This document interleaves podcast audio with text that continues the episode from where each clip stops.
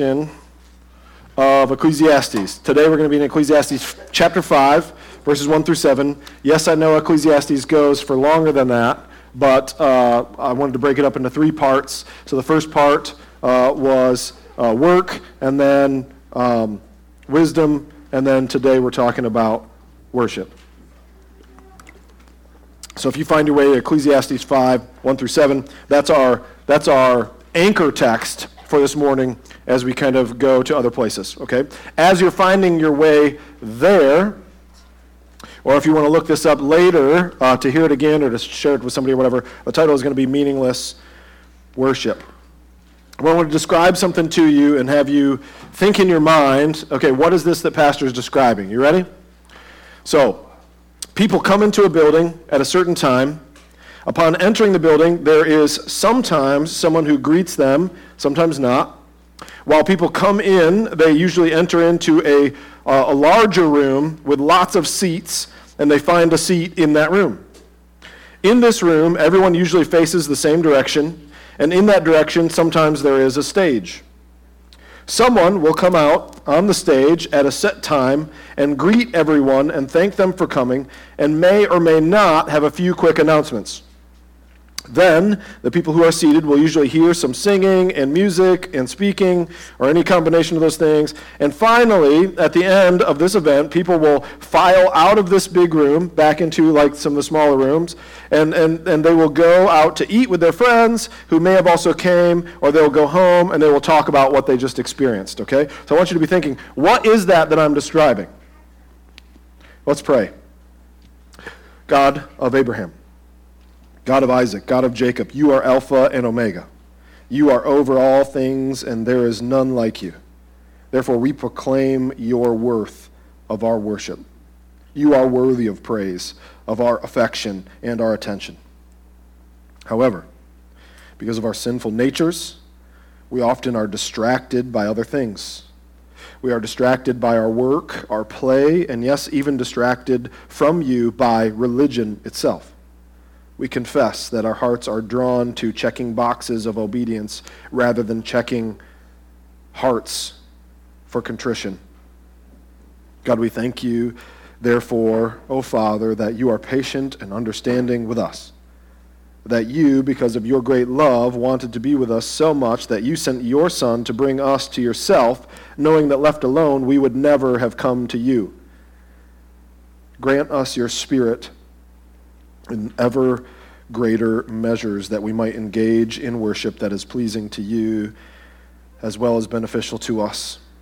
Keep us from having our worship become meaningless. Teach us what that means this day as we look at Ecclesiastes this morning. It's in the name of Christ Jesus we pray. Amen. So as we go through this text, if you're a note taker, here's the first point that I want to share with you is listen up. And I don't just mean to me, although I do mean to me. What I what I ultimately mean is not to me, because who am I? It doesn't really matter what I say. It matters what God's word says. And so that's what I want for you to listen to this morning. I just happen to be the guy who's talking about it today, okay? So as we do this, listen up. And I'm getting that, of course, from uh, uh, Ecclesiastes five, uh, verse one here, where it says, guard your steps when you go to the house of God. To draw near to listen is better than to offer the sacrifice of fools, for they do not know that they are doing evil. So again, if you're a note taker, the first thing I have there for you, the first question is, why should we guard our steps when we go to the house of God? Well, it's a great question. I think the answer to that really is, who is God? Uh, that's what he's talking about here. Now remember who it is who's writing this, right? In the in the context of the scripture, he keeps referring himself to the preacher, the preacher, the preacher, right? Uh, I believe it's King Solomon. Uh, if you were here when we started this whole thing, then you know why I think that. Uh, if you read through it yourself, and I would encourage you to, it's I think it's only twelve chapters, it might be thirteen, but I think it's only twelve chapters. You, you can read through that yourself in a day or so, and you can get your own understanding of, of why that might be. But Solomon, the wisest man who's ever been, who's his daddy? His daddy was David, right? So I'm sure that Solomon grew up hearing from David, hearing David sing songs and sing praises to the Lord. He has some theology, and so he writes this, guard your steps when you go to the house of God. Why? Because who is God? You know, so often, myself included, so often, I do not have the high view of God that he deserves. In our culture today, God has become a genie or a grandfather in the sky or a, a homeboy, uh, our co-pilot, right? But you have to remember, who is God? He is the creator. He spoke, and it was. And and people, uh, I was about to go into a rabbit trail. Talk to me later about uh, evolution and trying to force that into Scripture and like justify those things, because I, uh, I understand science, but I, if I have to put my money anywhere, it's going on the Bible. Okay, and and we can we can square those things, uh, I think, very logically. Okay. Anyway, side note. Um, God is the creator. In the garden, he came down from heaven to, to be with Adam and Eve. He made them to have a relationship with him. But we also, we have to remember that this is the God who slings the stars into the heavens, who, who because of him, quasars exist. I, I, I mean, I, I told this to, when I was down in Kentucky years ago, I was pastoring for, the, it was a smaller group called College and Career, which is exactly what you might sound. Young people of the age of college or career, so they don't have to be in college, but that's the age, right? And so uh, very often people would meet there, and then they'd get married, and then they'd go on to some other thing or whatever, and so I was I was dealing with it, with a lot of that and stuff, and one of the things that I told them in class is, I, and and and I, if you get nothing else out of today, I want you to spend time, some time, and don't don't do it in your house. Go out into the woods somewhere, turn your cell phone on vibrate, right, or something like that. Leave your cell phone in the car. Let people know where you are, right? But just go out, have some silence and some solitude, and just contemplate God's vastness, unsearchable. I mean, the largesse and the gravity of who God is. And we so flippantly come before him, even on Sunday mornings. And I'm guilty of that too. And and, and actually probably more guilty than you. Because I'm the one who's preaching. I'm the one who's expositing God's word. And yet I have the gall to come before you and not consider the gravity of our God. So why do we guard our steps when we come into the house of worship? Because of who God is. I mean, think about it. He was... He cast sin out. Sin can't be in his presence. Adam and Eve, they were, they were out of his presence. And then Moses... Take your shoes off, because the very ground that you're at is holy. Solomon builds this temple, and it's ornate. If you've ever read about, you, you know, a lot of times we get through places like, you know, Leviticus or Numbers, and we get to these places where like, man, this is boring, and I, I, I get that. I suffer from that too. I, I do, I do, but what I try to remind myself, and what you should remind yourself, is this is all here for a reason. God recorded this for us for a reason. One of the things I think that some of these things are recorded for us is so we can try to imagine the opulence of this temple that God, that, that Solomon built for God. It talks about things that are made of cedar, and that they're overlaid with gold, and then there's these chi- and there's these ornate carvings that people are doing to this thing. And so if we were to have, if we, I think if we were to be there and see it, we would understand to be like, oh yeah, we totally got to record what this thing looks like for people to know the opulence of this temple that Solomon did, right? And so, so Solomon with this, but then all of that finds its culmination, doesn't it, in Jesus, the very Son of God himself, God in the flesh, who then came down, emptied himself to live life fully human, yet without sin, and who went through all of the things so he could relate to us only for the fact, so that, how we began this, so that he could bring you to himself, because he knew if he left you, you would never come to him.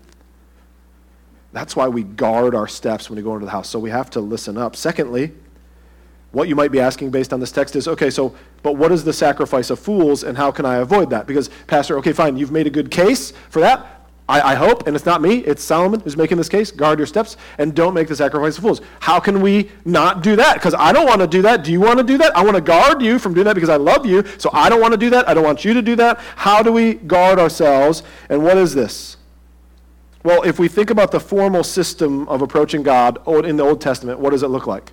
You've got to be pure, you've got to be clean, and we're not just talking about fresh clothes and your hair did, okay? What we're talking about is you have to bring some kind of a sacrifice. They would bring bulls or rams or lambs or pigeons or food offerings, and so those things would be made on their place, and if you think about how the curtain was, right? And and I think this is part of the reason why churches are kind of set up this way, right? So you have, uh, if you can picture the temple or the, the tabernacle or whatever just like this, okay, you'd have like the Holy of Holies, this would be up here, right? And then there'd be a curtain, so you guys can't come in there. You guys are all priests. The Bible says we're all priests, and, and so uh, the, the other stuff would take care of uh, out there. Only once a year you'd come, one of you would, would come back here, and we'd do that. And then there's the outer court uh, for, for, the, for, the, for the women, right? And then there's the outer, outer court, which is the outside for Gentiles. So if you think of this building that way, it could be set up that way.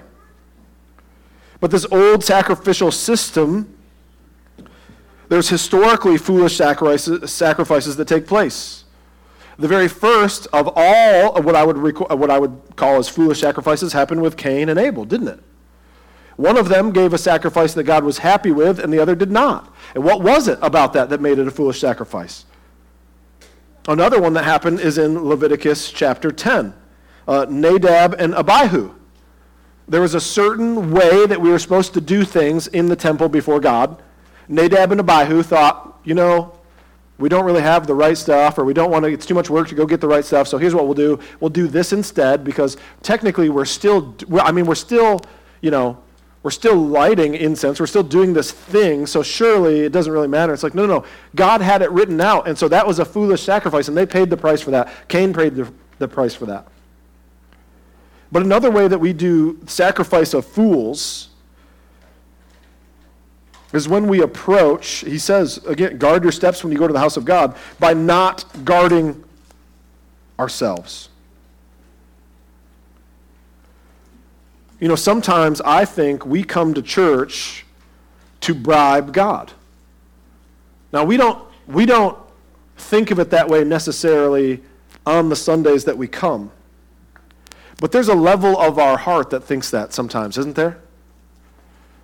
God, why, like, Why why is this happening? I, I mean, I, the Pharisees said the same thing also, didn't they?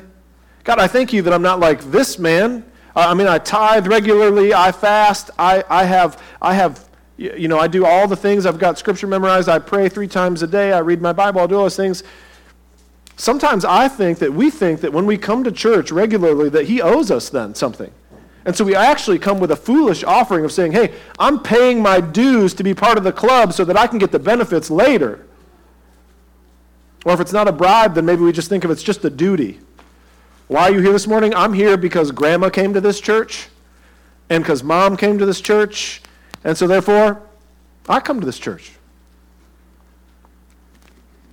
Or of course I'm a Christian. Grandma was a Christian. Mom was a Christian. And so yeah, of course I'm a Christian. Those are sacrifices of fools. To think that God wants just sheer duty, to think that we can somehow buy off this divine creator, to have a put in those chips so we can cash those chips out later. In this commentary exalting Jesus in Ecclesiastes, he writes, "It is possible for people to show up for worship week after week, year after year, decade after decade, but their lives are not really changed. They are still cruel to others, harsh to their spouse, perverted in their jokes, indifferent towards their children, just as they've always been." I think I have the scripture up there. I, I, my clicker's not working, so First Samuel fifteen twenty-two, is that up there? Yeah.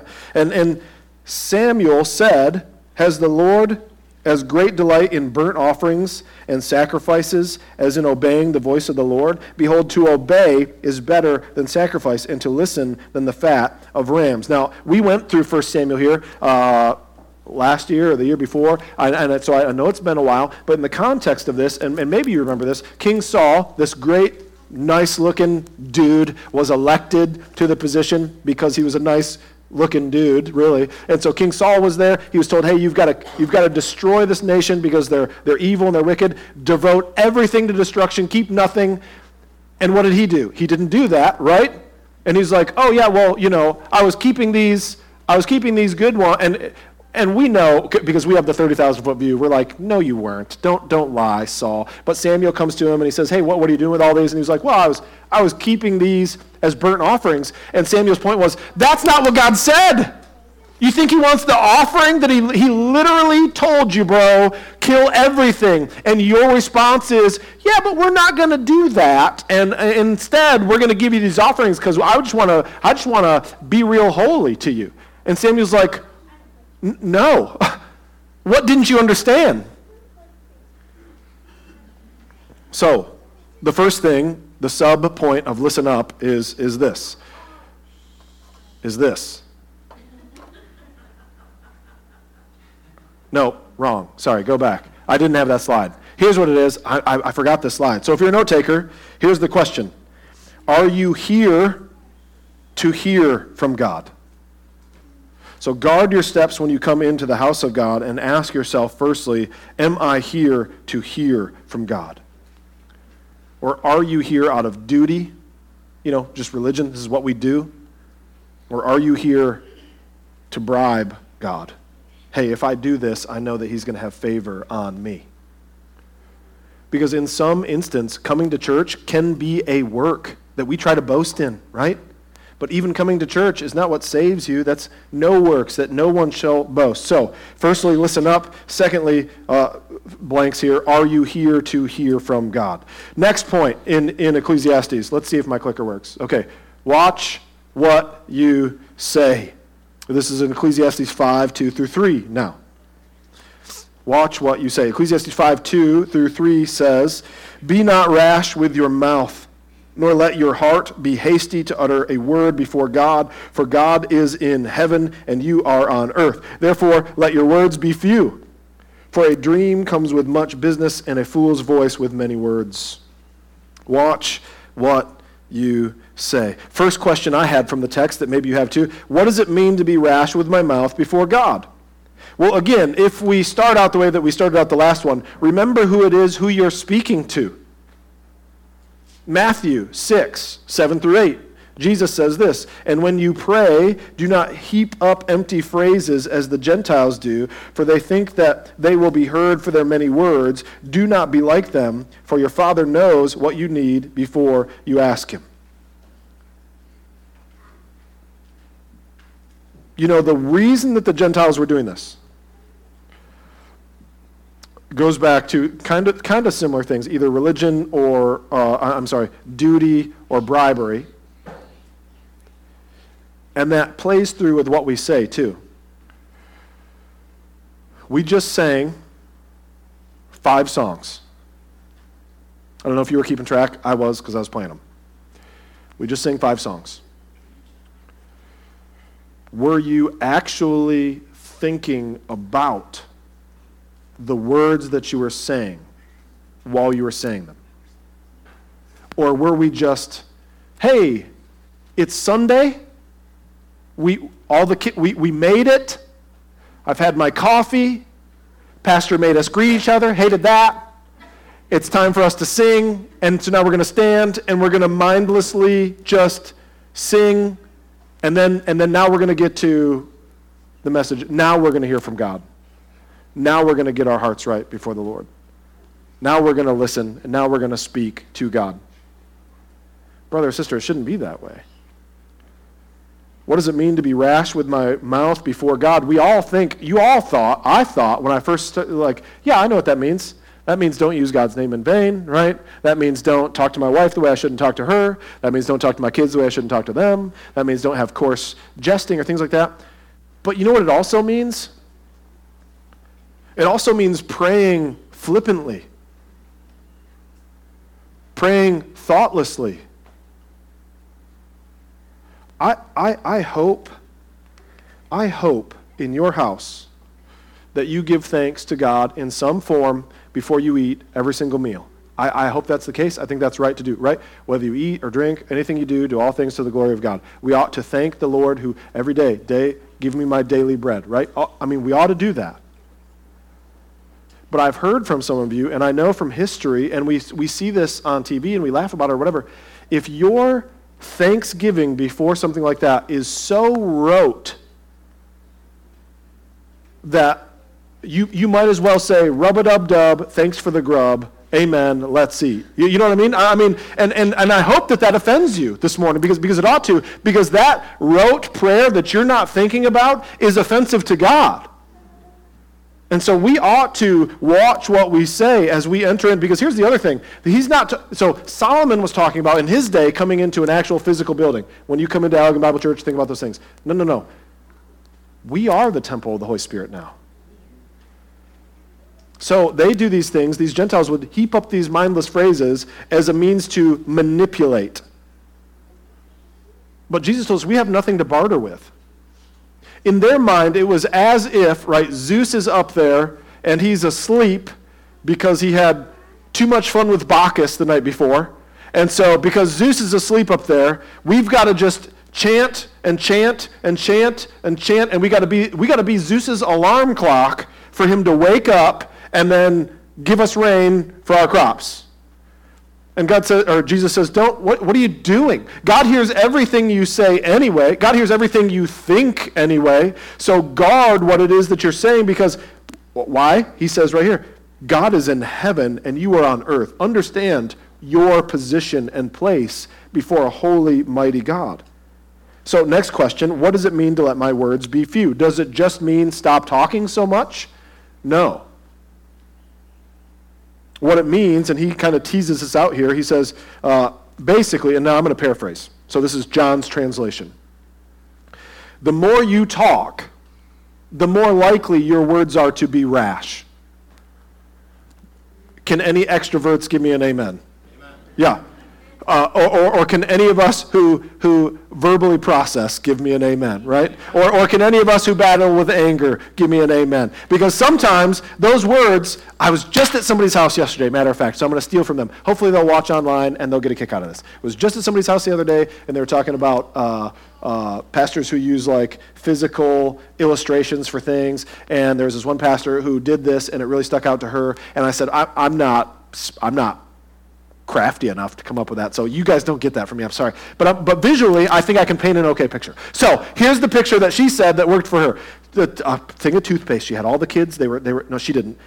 She was at a church, and the pastor had all the kids come up, and he was like, oh, here's some toothpaste. Here's what we're going to do as a plate. We're going to squeeze the toothpaste out of the tube. Now here, who who thinks they can put all this toothpaste back in the tube? And then his point was, this toothpaste isn't going back in the tube, and that's just like the words that come out of our mouth. And so she said, that stuck with me forever. And so now when I talk a certain way to my husband, after it's out of my mouth, I say, toothpaste, you know? I'm like, yeah, absolutely.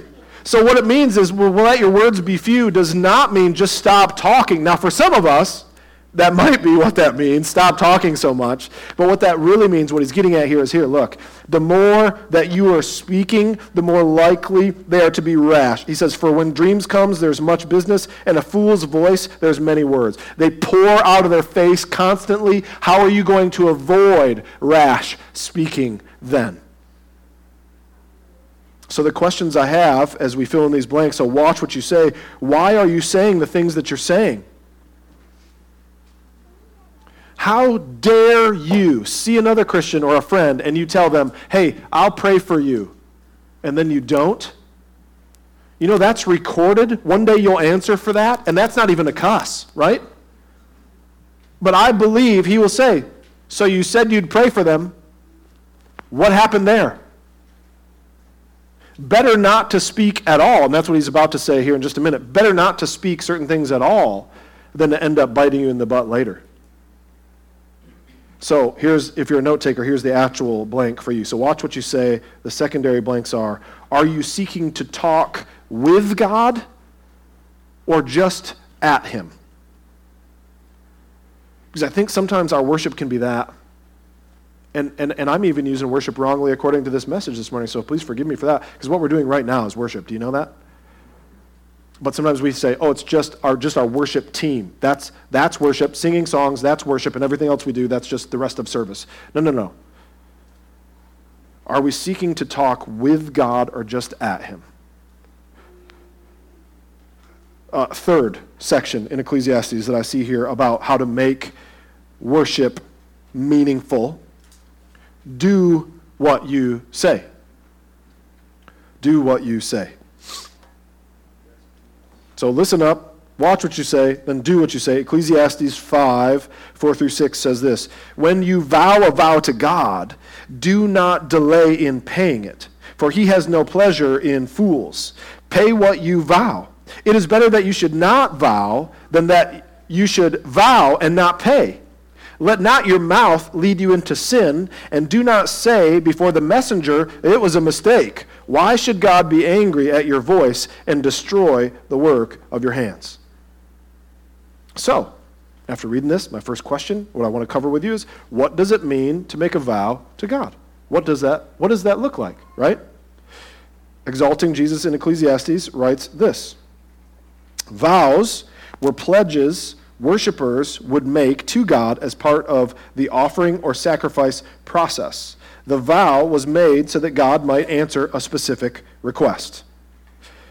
One example is in Numbers twenty-one, two through three, which is not on your screen. I've got another one here that I want to share with you in a minute.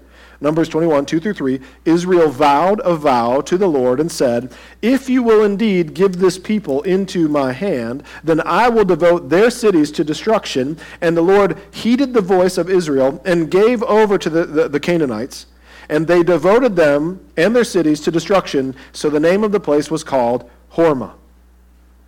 Here's another, and this is Here's a famous vow. You ready? First Samuel one eleven says this.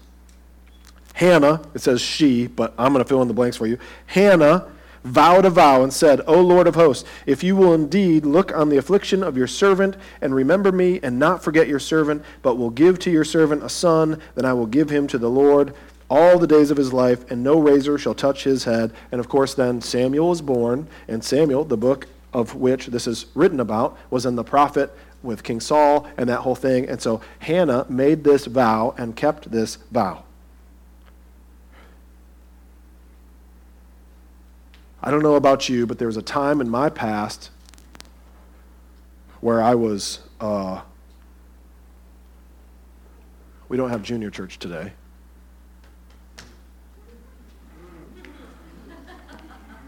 I'll just put it to you this way. There's times in my life where I've tried to make a vow.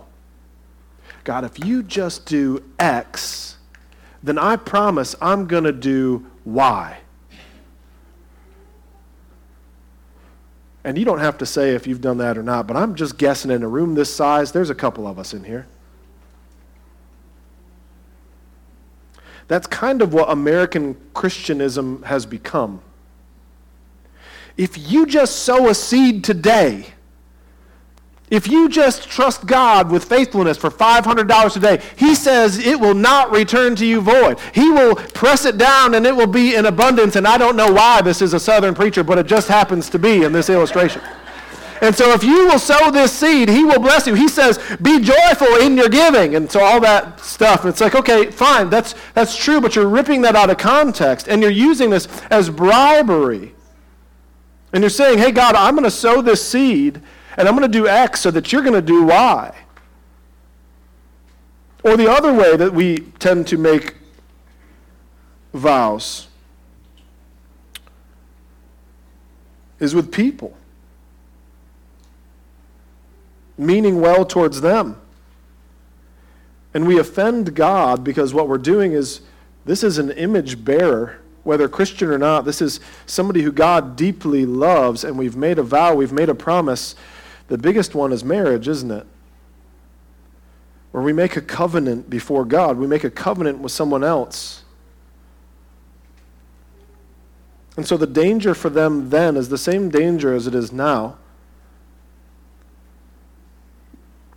Have, have, if you've not read through the book of Judges, that book is amazing.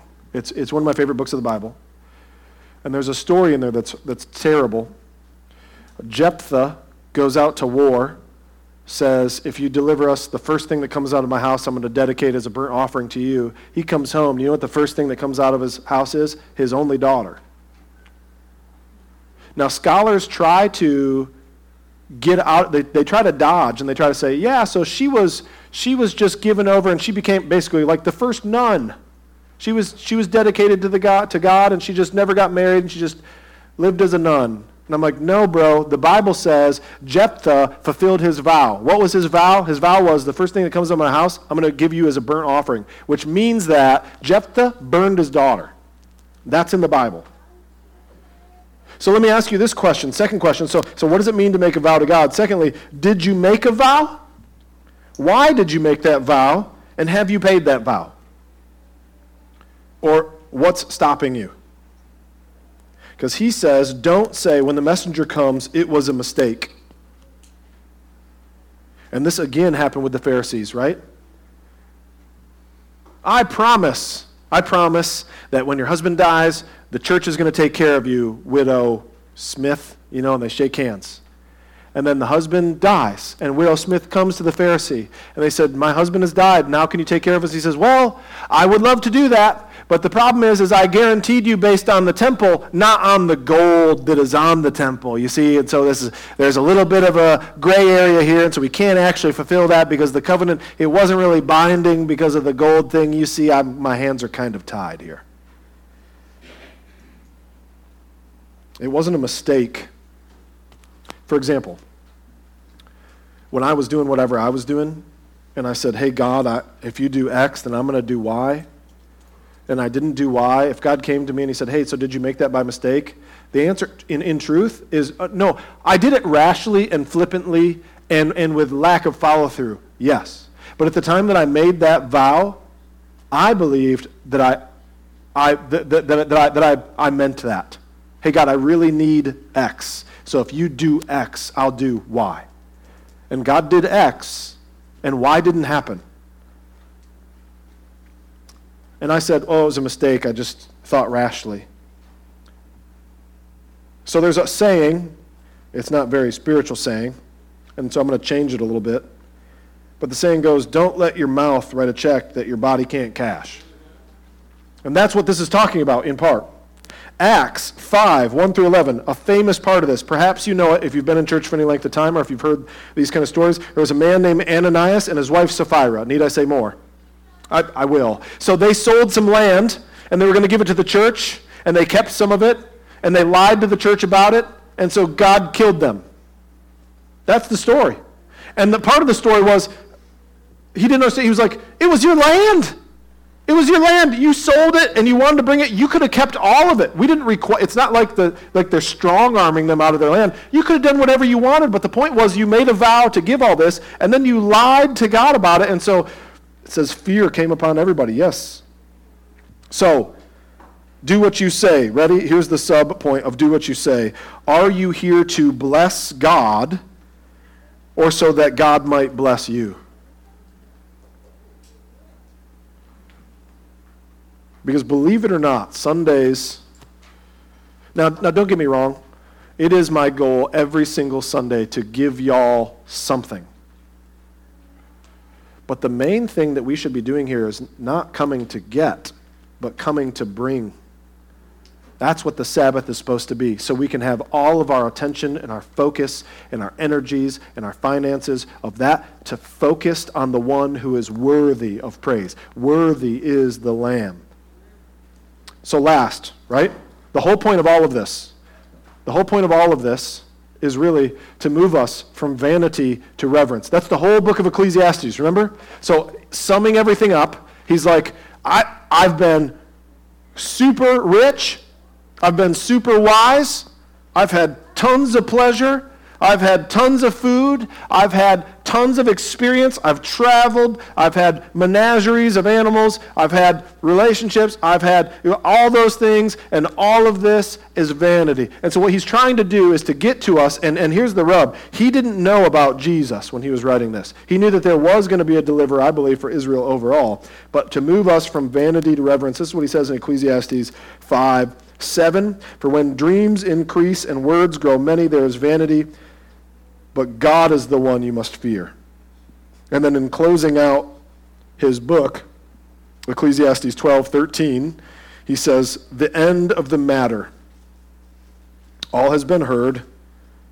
Fear God and keep his commandments, for this is the whole duty of man."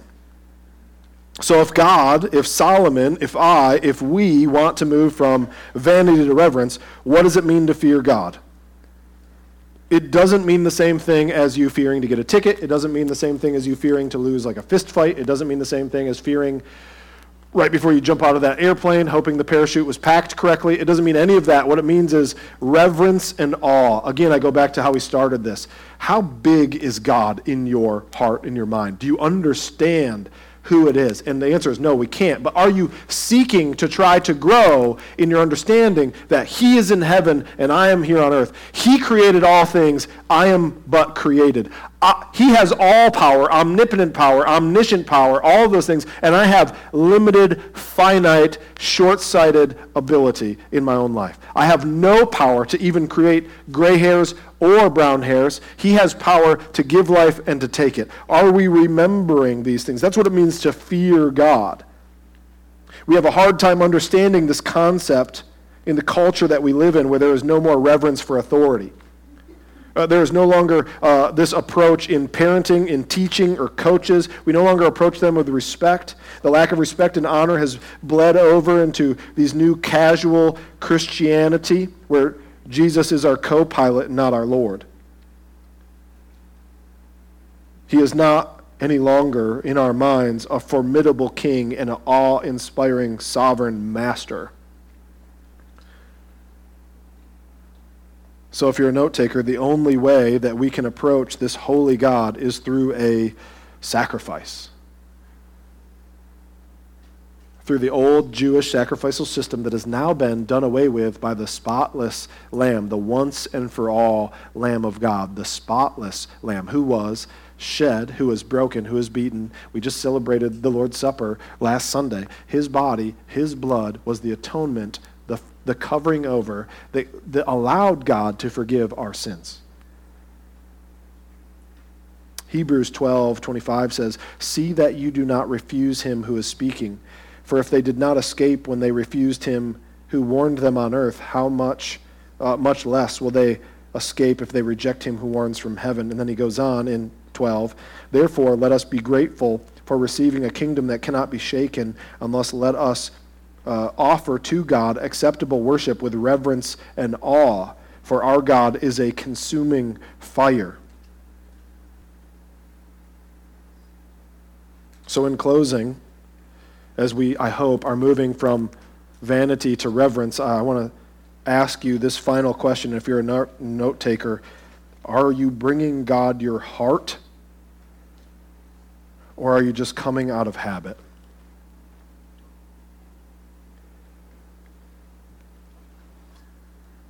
So I want to describe this scene to you again. Here's the scene. People come into a building at a certain time. Upon entering the building, there is someone sometimes who greets them and sometimes not. When the people come in to that building, then they leave the initial room and they enter into usually a, a larger room with lots of seats, and they find a seat in that room. In this room, everyone usually faces the same direction, and in that direction, sometimes there is a stage. Someone will come out on the stage at a set time and greet everyone, thank them for coming, and may or may not have a few quick announcements. Then the people who are seated will usually hear some singing and or some music and or some speaking.